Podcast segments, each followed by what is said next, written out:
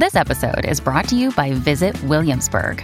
In Williamsburg, Virginia, there's never too much of a good thing. Whether you're a foodie, a golfer, a history buff, a shopaholic, an outdoor enthusiast, or a thrill seeker, you'll find what you came for here and more. So ask yourself, what is it you want? Discover Williamsburg and plan your trip at visitwilliamsburg.com. This episode is brought to you by Sax.com. At Sax.com, it's easy to find your new vibe. Dive into the Western trend with gold cowboy boots from Stott, or go full 90s throwback with platforms from Prada. You can shop for everything on your agenda, whether it's a breezy Zimmerman dress for a garden party or a bright Chloe blazer for brunch. Find inspiration for your new vibe every day at Sax.com.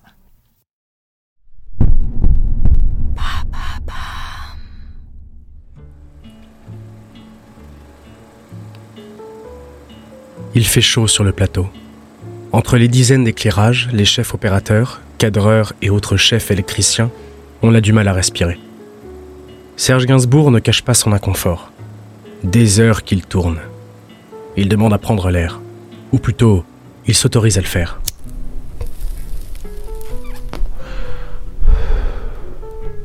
Il ne craint personne.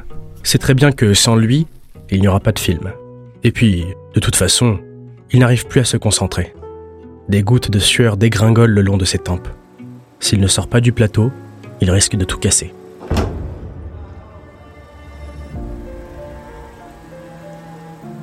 Nous sommes en juin 1968 à Venise, sur le tournage du long métrage Slogan réalisé par Pierre Grimblat. C'est un film dramatique qui relate l'histoire d'un réalisateur de publicité joué par Serge Gainsbourg qui tombe amoureux d'une jeune Anglaise alors qu'il est marié et que sa femme attend un bébé. Cette jeune Anglaise est incarnée par une certaine Jane Birkin, âgée d'à peine 22 ans. D'immenses yeux bleus éclairent un visage angélique au petit nez retroussé. Sa chevelure châtain clair est agrémentée d'une frange qui deviendra sa signature. Sa silhouette est mince, élancée, gracieuse. Elle n'a joué que dans un film, deux ans auparavant. Elle est toute timide, suit les directions, sourit timidement, a du mal à regarder Serge Gainsbourg dans les yeux. Il faut dire qu'il a un visage atypique avec sa mâchoire carrée, ses sourcils denses, son regard si perçant, à la limite du menaçant. Jane est aussi impressionnée par son culot. Elle ne comprend pas comment on peut quitter un plateau de la sorte. Il faut être sacrément confiant pour oser faire ça. On pourrait penser que Serge Gainsbourg, en bon coureur de jupons, tombe directement sous le charme de Jane Birkin qui fait tourner de nombreuses têtes pendant le tournage. Et si la réalité entre une jeune femme et un homme bien plus âgé n'était pas celle que vous imaginiez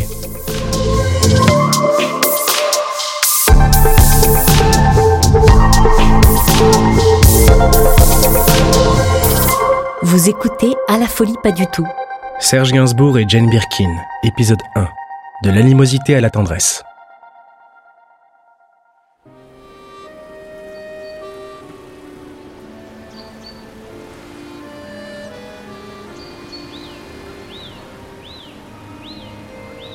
Jane Birkin est née le 14 décembre 1946 à Marylebone, un quartier du centre de Londres dans la cité de Westminster.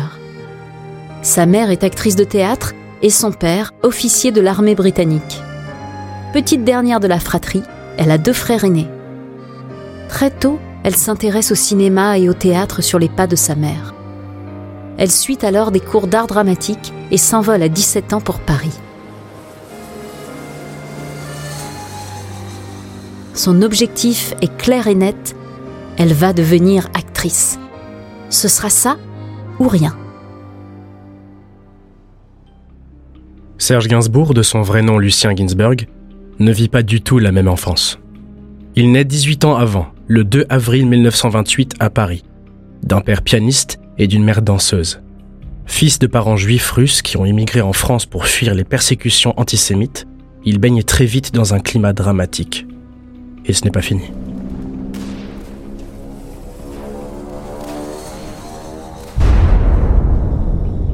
Lorsque la Seconde Guerre mondiale frappe l'Europe, toute la famille se cache des nazis.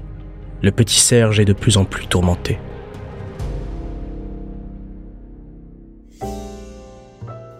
Alors il se console dans la musique, à commencer par le piano.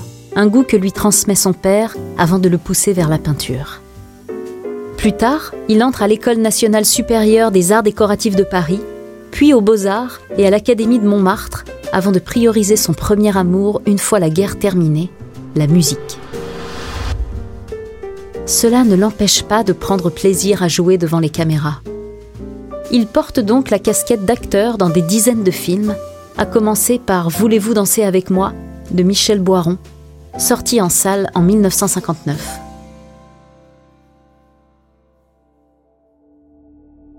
Lorsque les deux artistes se rencontrent, Serge Gainsbourg a 18 ans de plus que Jane Birkin. Elle vient de divorcer du compositeur britannique John Barry, avec qui elle a eu une fille, Kate Barry, à 21 ans. Serge, lui, a déjà joué dans des dizaines de films. Il est reconnu comme un chanteur talentueux, un peintre audacieux. Qui est-elle à côté de lui? Pas grand-chose. Elle l'admire tellement en tant qu'artiste, mais surtout, elle est flattée de lui donner la réplique. Avant de continuer cet épisode, nous voulions vous remercier pour votre écoute. Si vous voulez continuer de nous soutenir, abonnez-vous à la chaîne Bababam Plus sur Apple Podcast. Cela vous permettra une écoute sans interruption. Ou bien écoutez ce message de notre partenaire sans qui ce podcast ne pourrait exister. Ne partez pas, on se retrouve tout de suite après. This episode is brought to you by Sax.com.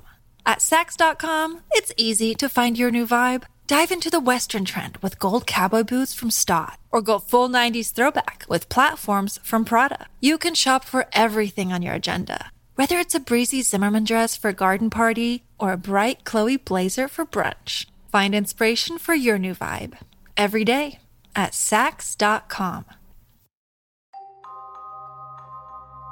Mais à ce stade, Jane, elle, n'a pas le coup de foudre. Elle n'est absolument pas attirée par les hommes qui la snobent. Serge est un grand artiste, certes, mais elle n'en est pas moins dupe.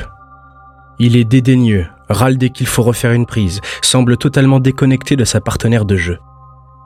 Lorsqu'il voit pleurer la jeune actrice dans le cadre d'une scène d'émotion, il ne se dit pas Oh, qu'elle est douée. Bien au contraire, il la juge.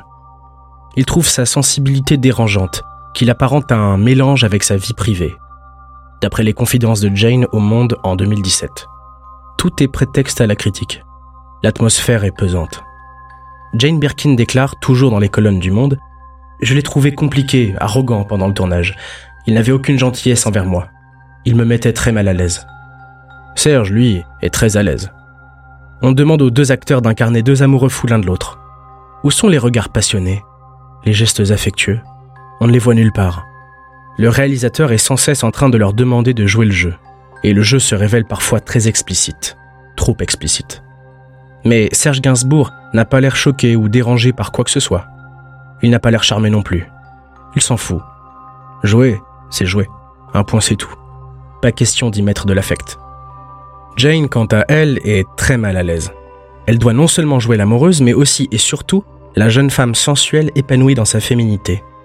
Une féminité qui implique même un certain niveau de nudité, face à un Serge bien plus préservé. Elle témoigne toujours au journal Le Monde je devais me pencher à poil au-dessus de lui qui était dans la baignoire. Et lui avait un maillot de bain. C'était très difficile. Devant les dizaines de personnes sur le plateau, elle prend sur elle. Sa gêne transparaît sur son doux visage. Mais elle reste professionnelle. Heureusement, le réalisateur du film est là pour sauver la mise. Il souhaite que ses acteurs apprennent vraiment à se connaître et mieux encore, à s'apprécier. Il veut sauver son film à tout prix Bien que ça soit très très mal parti, Pierre Grimblat organise un dîner avec les deux acteurs. Téméraire, il joue le tout pour le tout. Il se pointe au rendez-vous avant de s'éclipser tellement vite que c'est comme si il ne s'y était jamais rendu. Forcés de se retrouver face à face, Serge et Jane finissent par nouer des liens. Enfin. C'est dans un restaurant chic du centre de Venise qu'ils se retrouvent. Nappe blanche, bouquet de fleurs, Pierre Grimblat a choisi le lieu le plus romantique de la ville. Heureusement, le duo d'acteurs n'est pas à sa près, notamment après la séance de la baignoire. Forcés de se parler, ils échangent d'abord des banalités. Et puis la discussion découle sur le théâtre.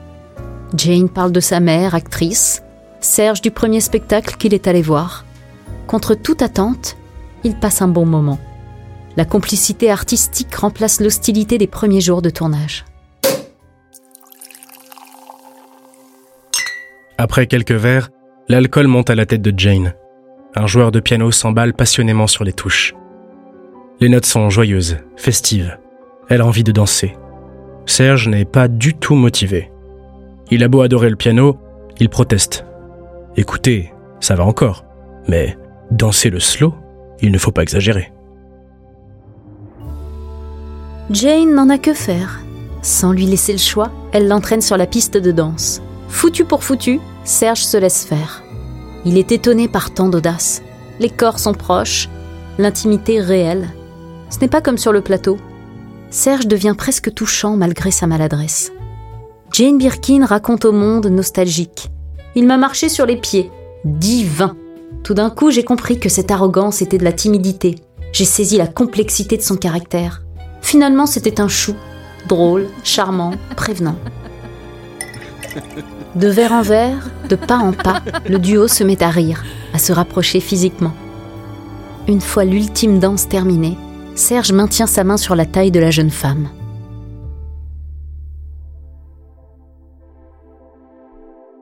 Il est tombé dans le piège qu'elle lui a tendu malgré elle.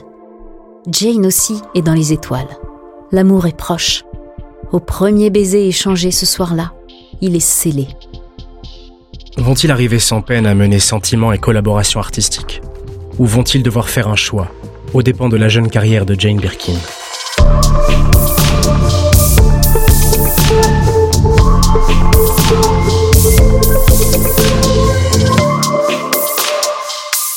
Merci d'avoir écouté À la folie pas du tout, une production Bababam.